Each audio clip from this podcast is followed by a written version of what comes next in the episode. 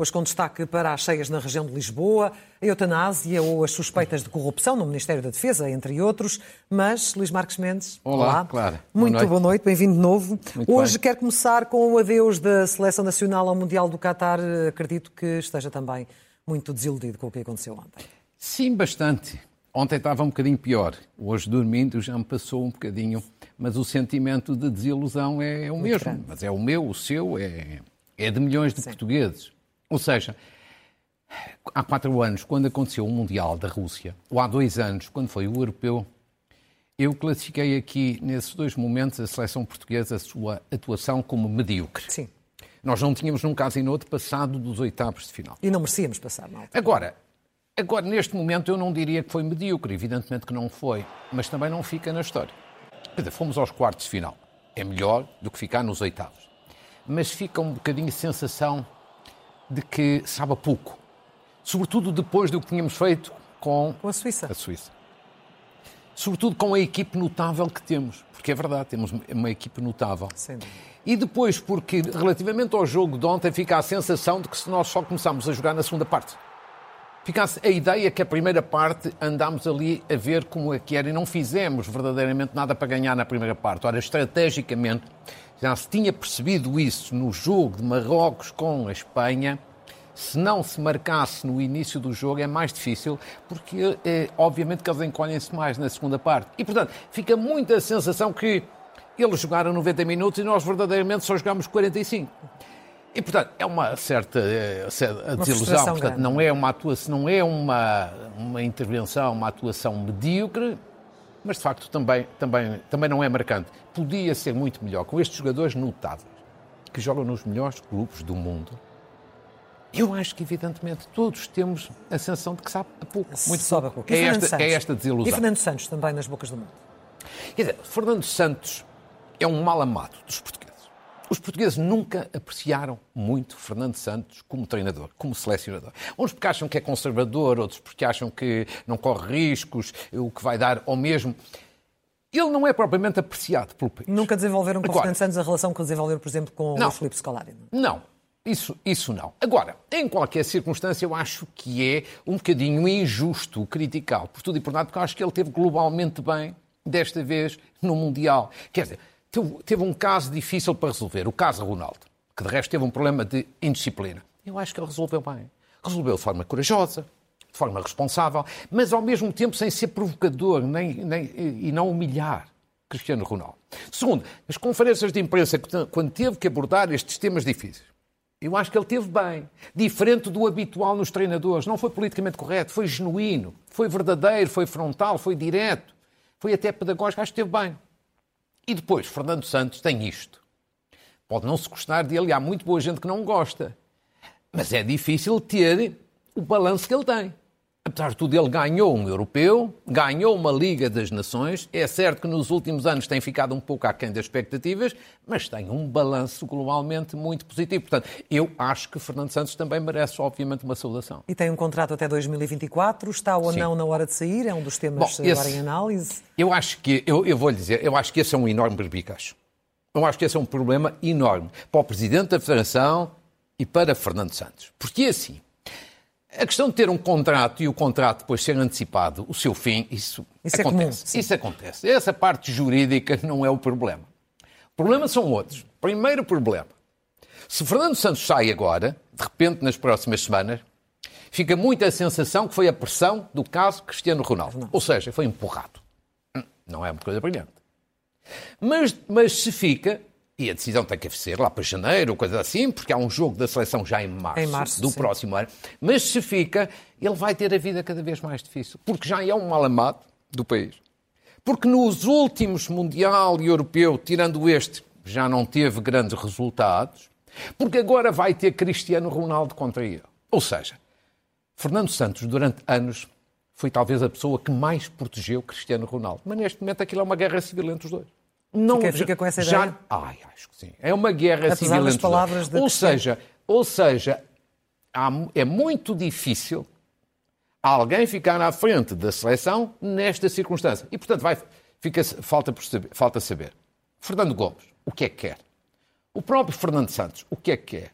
Terceiro, e quem é a alternativa para selecionador? Outra questão que é uma dificuldade. Portanto, isto é um berbicacho. Eu não queria estar na pele do presidente da Federação Portuguesa de Futebol. E Cristiano Ronaldo? Olha, Cristiano Ronaldo é assim. É o caso típico, eu acho que é muito injusto o que lhe fizeram nos últimos dias. Injusto e de uma enorme ingratidão. Ou seja, no futebol passa-se de bestial a besta e de besta a bestial com uma facilidade olímpica. E é o que está acontecendo nos últimos dias com Cristiano Ronaldo. Quer dizer, ele teve uma falha enorme de disciplina no jogo com a Coreia. Isso não devia ter tido. Ele não está a ser capaz de lidar com o fim da sua carreira. Não está. É daquelas pessoas que não sabem envelhecer. Aqui não sabem envelhecer na carreira. Isto é tudo verdade. E também tem um ego um bocadinho maior do que é habitual. Agora, apesar de tudo isso, eu acho de uma injustiça brutal de uma ingratidão enorme a forma como ele é tratado, como ele passou de bestial agora à besta, porque repare, ele é um caso único e irrepetível. Ele é um caso, é um caso importantíssimo que nos deu vitórias enormes. Alegrias brutais aos portugueses, um prestígio reforçado de Portugal, um pouco por todo o mundo. Ele é falado e conhecido em todo o mundo. E, portanto, eu acho que tem que haver um bocadinho mais de respeito e de gratidão e de justiça em relação a Cristiano Ronaldo. E, de alguma forma, sabemos reconhecer que ele teve umas falhas, mas não vamos deitar fora este notável trabalho por Portugal que ele Continuamos a contar com ele para os próximos tempos, no seu entender. Ele disse que ficaria cá mais dois anos, mas depois de tudo o que aconteceu no Qatar, ficamos assim um bocadinho na dúvida sobre o que é que virá, não é? Claro, há uma coisa que Cristiano Ronaldo acho que tem que saber resolver. Eu já disse aqui num comentário anterior que alguém o devia ajudar. Algum amigo devia ajudar. Eu não posso ser porque eu não o conheço sequer. A companheira dele fez, fez uma, um post, uh, penso que no Instagram ou no sim. Facebook, mas uh, que nesse campo não, não considera não, que estará não, a ajudá-lo. Não, não é? a sua companheira, isso, isso eu acho que não ajuda nada. Quer dizer, as declarações que fez aí eh, ontem, no final do jogo, acho que revelam, primeiro, falta de nível, segundo, também não revelam uma grande inteligência. Porque é normal que a família esteja sentida, magoada, desiludida com tudo isso, mas a família deve ajudar em privado. Em privado. E não colocar mais achas na fogueira em público. Portanto, existe da família que seja um bocadinho mais contida. Agora, acha que alguém, alguém próximo de Ronaldo, amigo de Ronaldo, os amigos é para dizer as verdades, não é para dizer sempre à mãe. Eu acho que devia explicar a Ronaldo que saber sair é uma arte. Existe talento. E que uma pessoa como Ronaldo, um atleta notável como Ronaldo, tem que sair por cima. Uhum. Sair por cima porquê? Tem que sair com o aplauso de todo o país, toda a comunidade nacional. E os últimos sinais não ajudam a isso e a forma de o ajudar é dizer-lhe estas coisas com franqueza e com verdade, porque ele é um atleta irrepetível. É verdade. Fala, falando de outras críticas, nós tivemos uma semana muito complicada na região de Sim. Lisboa e uh, por causa de, das cheias. Uh, a Proteção Civil foi alvo de críticas. Justa e, ou injustamente? Eu acho que justamente. Quer dizer, sobretudo na quarta-feira. Agora, nestes últimos dias, eu acho que já tem andado bem, mas na quarta-feira a Proteção Civil agiu tarde e a más horas. Ou seja, o país foi todo confrontado, sobretudo aqui na região da Grande Lisboa, Lisboa, Algés, Louros, tudo isso foi confrontado com cheias fortíssimas. Bem, a Proteção Civil é suposto ter mais dados do que você ou eu ou qualquer português. Por isso é que, é que estão lá. Por isso é que são autoridades. Eles e a meteorologia. E, portanto, o que é normal nestas ocasiões, segundo, segundo todos os especialistas, é que a Proteção Civil avisa a população, ou por SMS, ou por uma outra forma visível, notória, eficaz. Quer dizer, praticamente as pessoas não tiveram aviso, foram surpreendidas desta maneira. Portanto, não receberam o habitual SMS. Não? Ou seja, a Proteção Civil falhou. E por isso é que se vê que nos dias posteriores já está a agir com outra atenção, com outra cautela e com outra antecipação. Da Proteção Civil exige antecipação e informação a tempo e hora. Não houve. Essa parte é indiscutível. Não vamos matar as pessoas da Proteção Civil, mas temos que fazer o reparo. Agora, para mim, a questão mais importante, não é para mim, para mim, para muito boa gente, a questão mais importante aqui, nas cheias em Lisboa, em Algés, em Louros, em Odivelas, é porque é que estas coisas acontecem ciclicamente? Quer dizer, já aconteceu várias vezes. Uhum. E estes problemas não se resolvem. Eu não sou especialista, não sou técnico, não vou dizer qual é a solução em Lisboa, em Algés, em Louras, em Águeda, sei lá, no Norte, no Centro. Agora, há uma coisa que eu sei e que você também sabe e que muito boa gente também sabe. Uma parte grande dos políticos, autarcas ou não autarcas, neste caso estamos a falar de autarcas, desvalorizam estas obras, estes investimentos necessários para resolver os problemas. Ou seja, evidentemente que estas questões têm soluções. Podem ser tecnicamente mais difíceis ou menos difíceis. Podem ser mais caras ou menos caras, mas há soluções. Como, por exemplo, em Lisboa, os túneis que vão ser feitos justamente para drenar as águas. Agora, porquê é que durante anos se fala disso e não se faz? Porquê? Sim, porque é uma questão com anos. Por uma razão muito simples, é preciso dizer as verdades, porque não dá votos. Essas obras não dão votos. Não dão votos. São obras subterrâneas, ninguém as vê, custam bastante dinheiro e, portanto. Criam o caos na cidade. Não eixam o olho. Podem criar caos, muitas vezes sim, outras vezes não, mas, sobretudo, não dão votos. Gasta-se muito dinheiro. No fundo, é enterrar dinheiro mas é enterrar dinheiro por boas razões, porque é para resolver um problema. Tudo o que são matérias de saneamento, de um modo geral, não dão votos, mas são fundamentais. Então o seu elogio vai para Carlos Moedas, não, nesse é sentido? Que Carlos Moedas aqui, nesse plano, só pode ser saudado. Porque ele há dois ou três meses já tinha anunciado esses, esses túneis de drenagem. E depois, até ele próprio disse que na véspera foi aprovado o orçamento com vista a financiar essas obras. Essa Portanto, durante anos não se fez. Agora, finalmente, vai ser feito um investimento grande para estar concluído em 2025. Portanto, aí só podemos saudar Carlos Moedas. E esperemos que os outros municípios tenham estes problemas. Nomeadamente aqui em Oeiras, Altino Moraes, com claro. Algés. Eh, claro. que não faz parte deste, deste claro. desta obra de Lisboa. Muito Ora bem. bem, avancemos. A lei da eutanásia foi eh, aprovada na globalidade, como sabemos, aguarda-se agora Sim. o que fará o Presidente da República. Eh, mas antes disso, a questão do referendo que tem sido notícia. Vamos lá ver. Já há muito tempo que considera Sim. que o referendo faz sentido nesta matéria. Contrariamente a outras. Já o disse, aqui, aqui há, há vários anos. Continua, continua a achar o mesmo. Acho. E acho que é um erro. Não vai ser feito referendo, evidentemente, mas acho um erro não ser feito. E, portanto, um dia mais tarde se verá. E sintetizo as minhas razões. Primeiro, o referendo, o que é que é? Oh, claro, às vezes faz um bocadinho confusão às pessoas. O referendo é uma alternativa. Ou seja, em vez de serem 230 deputados a votar no Parlamento, são milhões de portugueses. O referendo existe em muitos lados. Há países, então, como a Suíça, que fazem referendos quase por, por, tudo e por nada. Também não, também não defendo isso. Agora, é o instrumento mais democrático que há para decidir. A par das eleições. Bom, agora, porquê é que acho que esta matéria é um caso típico de referendo? Pelas mesmas razões que muito boa gente, como eu disse em 1997, quando se mexeu na Constituição por causa do referendo. Há duas matérias que normalmente são apresentadas como exemplos típicos de matérias que devem ser resolvidas por via de consulta popular. A interrupção voluntária da gravidez e a eutanásia. Porquê? Porque são questões, no fundo, no fundo, de consciência individual de cada um. E, portanto, deve ser a consciência de cada português a decidir. Segundo, porque é uma, são matérias também que não são tipicamente políticas ou ideológicas. Têm divisões à esquerda e à direita. Repara, o PCP, que é um partido de esquerda, não votou com o PS, votou exatamente. Votou contra. Contra. Há divisões em todos os partidos, portanto, é transversal. Não tem mal nenhum. Mas mais uma razão para então dar a palavra aos portugueses. Terceiro, eu acho que, tendo, tendo sido feito um referendo sobre a interrupção voluntária da gravidez, é difícil compreender ainda mais que não seja feita nesta matéria, porque os princípios que estão em causa, de ser um problema de, de consciência de cada um, são sensivelmente os mesmos. Depois, mais ainda, um último argumento. Eu acho que isto, mesmo para, mesmo para os deputados que votaram a favor da lei, isto não é uma boa solução. Quer dizer, o resolver desta maneira não é. Não é. Porque esta é uma matéria muito controversa, muito fraturante. Uns estão de acordo, outros estão de acordo. Muito bem, isso respeitamos uns e outros. Uma matéria muito fraturante não deve ser resolvida na Assembleia da República, deve ser resolvida pelos portugueses através de referendo. Porquê? Porque se, se você resolve uma matéria tão complexa e delicada e polémica como esta, por uma maioria conjuntural, você corre o risco daqui a 4, 5 ou 6 anos haver uma maioria conjuntural de sentido oposto que vai revogar a lei aprovada Isso agora. vai na linha daquilo que defendia Pedro Passos Coelho, com o qual uh, discorda Luís Montenegro. Muito bem. É? Sim, senhor, muito bem. Discordo. Mas não há drama nenhum. O, o líder atual discorda do discorda. líder anterior, não tem mal. Agora, mas é verdade, se você aprova agora por uma maioria conjuntural, então pode revogá-la a seguir por outra maioria. Se for por referendo, não. não. Você veja a questão do aborto. Sim. Foi decidida em referendo e nunca mais ninguém ousou propor a revogação da Ou lei.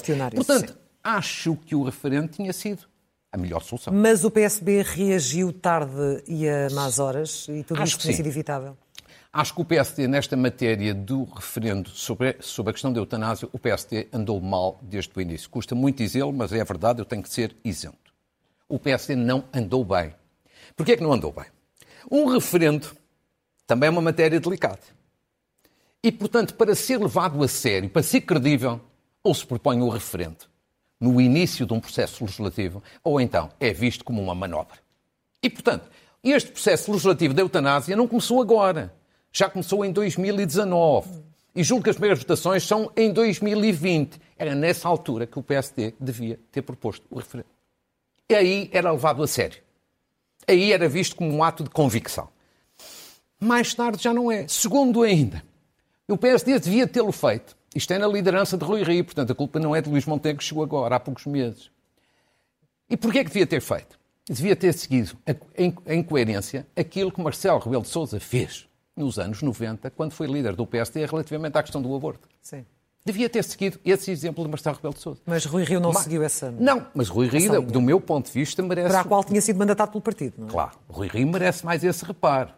É que no início de 2020, você chama bem a atenção, houve uma deliberação, uma recomendação do Congresso do Partido, que é o órgão máximo do partido, no sentido de ser feito o referendo. Uhum. Ou ser proposto o referendo, Sim. não é ser feito, ser proposto. Ser proposto. E Rui Rio... Deixou ficar. Deixou ficar. E, portanto, eu acho que o PSD faz, fez mal. E por isso agora Luís Montenegro é coerente porque ele sempre defendeu o referendo. Justiça seja, ele é coerente. Agora, apresentar uma proposta agora no final, evidentemente que ninguém leva a sério. Ele marca a sua posição pessoal, mas é aquilo que eu lhe dizia. Ou é no início do processo ou não é visto como uma solução credível. Até porque agora, ele chega já o tinha feito uh, no início do verão. Agora, deixe-me dizer-lhe, a mim faz... Não, esse, esse é o outro problema. O PSD não tendo iniciado o processo propondo o referendo, deixou esta matéria nas mãos do Chega, que é a mesma, é a mesma coisa que contaminar o processo. Porque deixar na mão do Chega a iniciativa do referendo é a mesma coisa que dizer não vai haver referendo de espécie alguma. Acho que o PSD aqui não agiu bem e acho que para o país não é brilhante. Agora veja bem só esta nota. Luís Montenegro disse há poucos dias que tem dúvidas sobre esta matéria, ele que é o líder do PSD. António Costa, há três ou quatro anos, tinha dito a mesma coisa, Sim. que tinha dúvidas sobre a questão de fundo de eutanásia. Ou seja, os líderes dos dois maiores partidos têm dúvidas e mesmo assim não querem colocar a questão à soberania dos portugueses. Tenho dificuldade em compreender. E o Presidente da República, o que é que acha que poderá fazer agora quando receber o diploma? O que o, o que o Presidente da República vai fazer, eu não sei.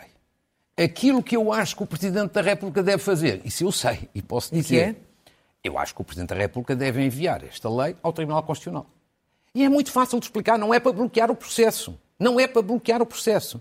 É por duas razões facílimas de compreender. A primeira é esta. Uma lei desta natureza, que é fraturante, que é polémica, que é delicada, que é controversa, não pode entrar em vigor com alguma dúvida se está ou não conforme à Constituição.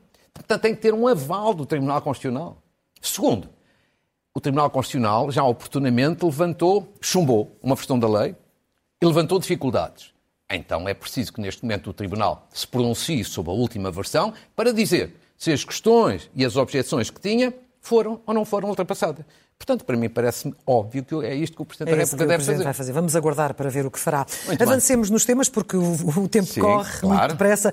Esta semana foi também sacudida por, eh, pelas suspeitas de corrupção no Ministério da Defesa. Um, eh, e além do antigo diretor-geral detido, João Gomes Cravinho, sim. também é uma das pessoas que, no seu entender, fica mal nesta fotografia. É, eu acho que sim. Mas antes disso, acho que há um outro ponto político. Bem, a questão Diga. judicial, deixemos as instituições fun funcionar. Agora, a parte política, primeiro é esta. Estamos a falar de um diretor-geral, uhum. o tal que foi detido, eh, mas agora tem outras medidas, tem medidas de coação que já lhe foram aplicadas. Mas, quer dizer, tudo, tudo está em torno de um diretor-geral. Diretor-geral que, veja bem, primeira vez foi nomeado por um governo liderado pelo PSD mas ao mesmo tempo, segundo lugar, é militante e até já foi dirigente do CDS.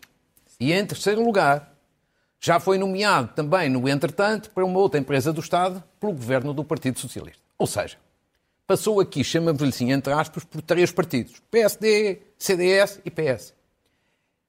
E eu devo dizer o seguinte: a mim faz-me enorme impressão que os partidos não tenham um bocadinho mais de cuidado na escolha das pessoas e que não fiscalizem melhor e que não escrutinem melhor. E, portanto, esta é a primeira questão e está um bocadinho uma ideia da promiscuidade aqui entre vários partidos. Agora, ainda a sua questão de João Cravinho. João Gomes Cravinho. Qual é a questão?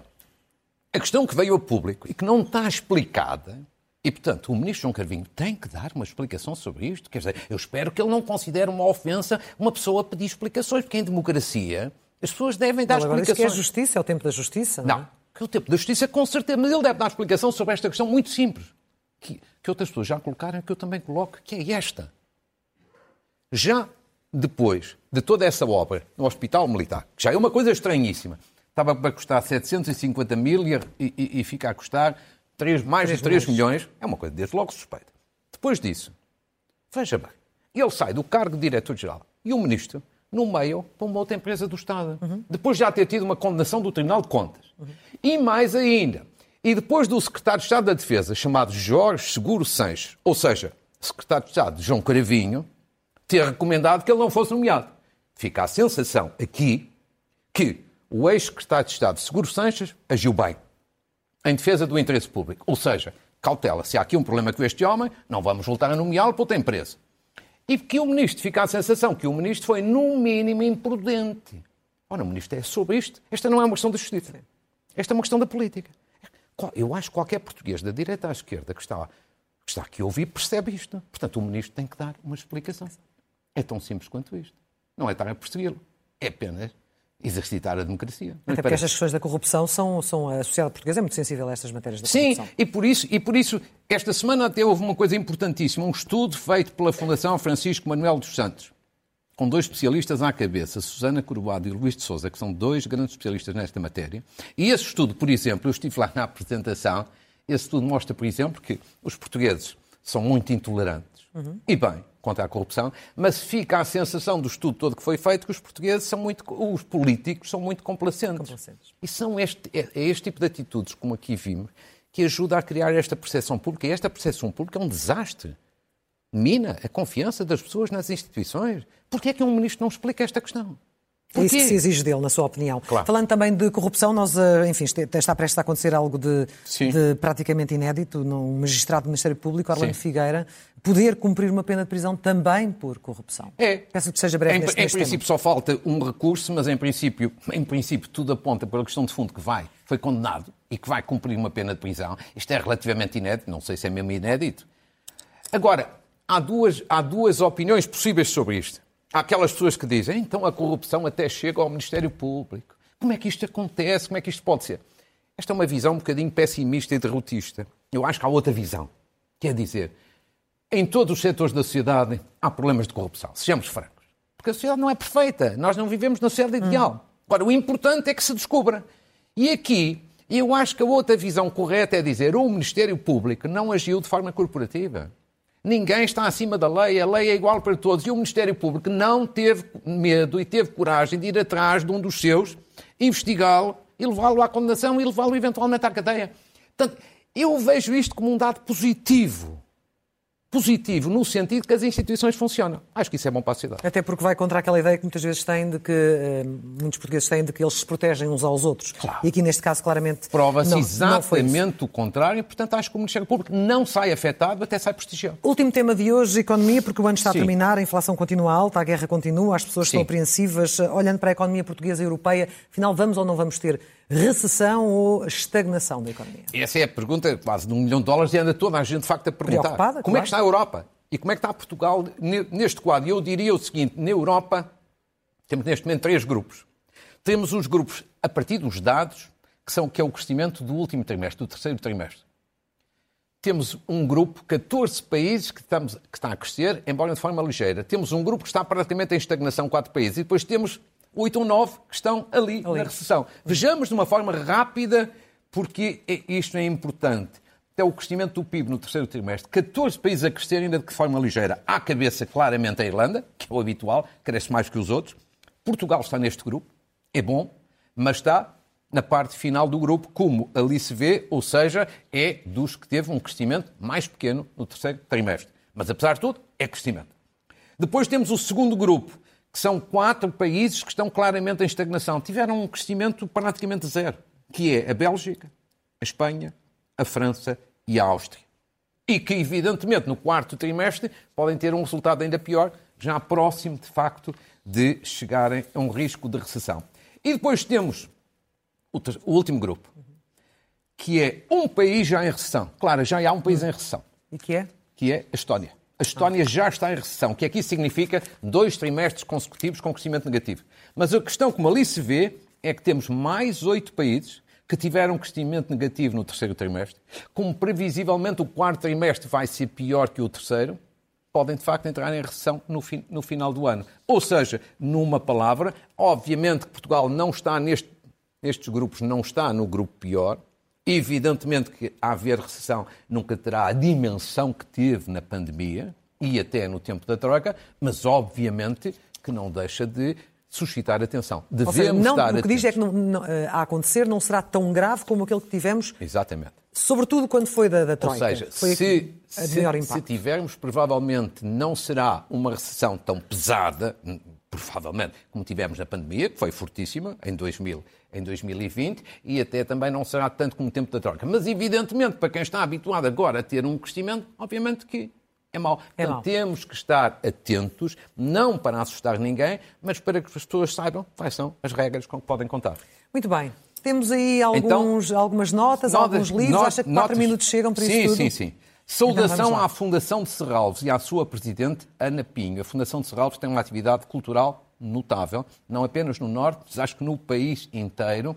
E agora as últimas notícias são de que a, a presidente Ana Pinho conseguiu novos membros para a instituição, que o mesmo significa mais empenhamento de outras entidades, mais financiamento, logo, maior capacidade de intervenção cultural. Parabéns. Saudação também ao Porto, já que estamos a Serralves, é no Porto. É no Porto. Tem um dos oito edifícios mais bonitos do mundo, sabia? Está numa organização internacional que colocou os edifícios mais bonitos do mundo. É um edifício do arquiteto Manuel Ventura, ali na zona do Parque da Cidade. Uma saudação à Biblioteca de Instrução Popular de Vieira de Leiria, completou nos últimos dias 90 anos e tem um trabalho notável por aquilo que tive a ocasião de ler. Saudação a Évora. Capital Europeia, Capital da, Europeia da em Cultura, em 2027. E a Viana do Castelo, menos falado, a cidade europeia do desporto já no próximo ano. Uma saudação, uma coisa interessantíssima. A banda musical, não sei se gosta de bandas. Bandas. Eu gosto ah, imenso. Ah, mas eu gosto. É alguma Pronto, simpatia, eu, sim. Está bem, mas eu gosto. Eu gosto. Saudação à banda de música de Santiago de Ribaúl. É no Conselho de Oliveira das Meias. Sabe quantos anos fez? 300 anos. Ai, que bonito. 300 anos, é bonito. É. Vão cantar os reis à Assembleia da República agora dentro de dias. Uma homenagem a Maria de Lourdes Rezende. Esqueci-me na semana passada de o fazer, que faleceu há poucos dias, já com mais de 90 anos, verdadeiramente conhecida pela rainha da rádio. E agora, quatro recomendações. Um livro que vai ser lançado amanhã, do professor João Queiroz e Melo, que foi uma grande, grande referência na cirurgia do coração. Mas ele agora já está reformado, embora continue muito ativo. Este é um livro surpreendente. Mas é obrigatório ler. Cuidados de saúde e ambiente, uma verdade incómoda. Ou seja, o impacto da saúde e dos serviços de saúde no ambiente. Isto é surpreendente. Vale a pena eh, uma abordagem um bocadinho fora da caixa, não é? Completamente fora sim, da sim. caixa. Comple... Por isso é que eu digo que é surpreendente, mas é obrigatório. O impacto ler. da saúde no meio ambiente. Eu devo dizer que, de resto, como ele vai ser lançado amanhã, e para falar dele aqui, estive a ler esta madrugada, que foi uma forma de me passar um bocadinho a fúria do jogo. Do jogo. Bom. E depois, um, também um livro que vai ser lançado amanhã, Ameaças e Riscos Transnacionais na Nova Era, um, um outro livro com muitos, muitos, muitos contributos de muitos especialistas, coordenado por Teresa Rodrigues e pelo general João Vieira Borges, você conhece, é um uhum. distintíssimo comentador aqui na, SIC, e na SIC Notícias de questões sobre a Ucrânia. É um livro também interessantíssimo. Sobre o Porto que acabámos de falar, o Porto é uma nação, não tem nada a ver com futebol. De um seu ex-colega Jorge Morgado, um ex-jornalista, e são histórias do Porto, pessoas do Porto, muito interessantes.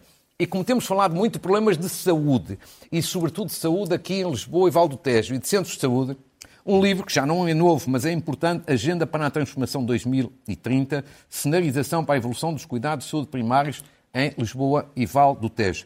Coordenação de Ana Arfalso, Baltasar Monteiro e Bruno Heleno. Agenda para a Transformação? Agenda para a Transformação 2030. 2030 e que transformação é essa?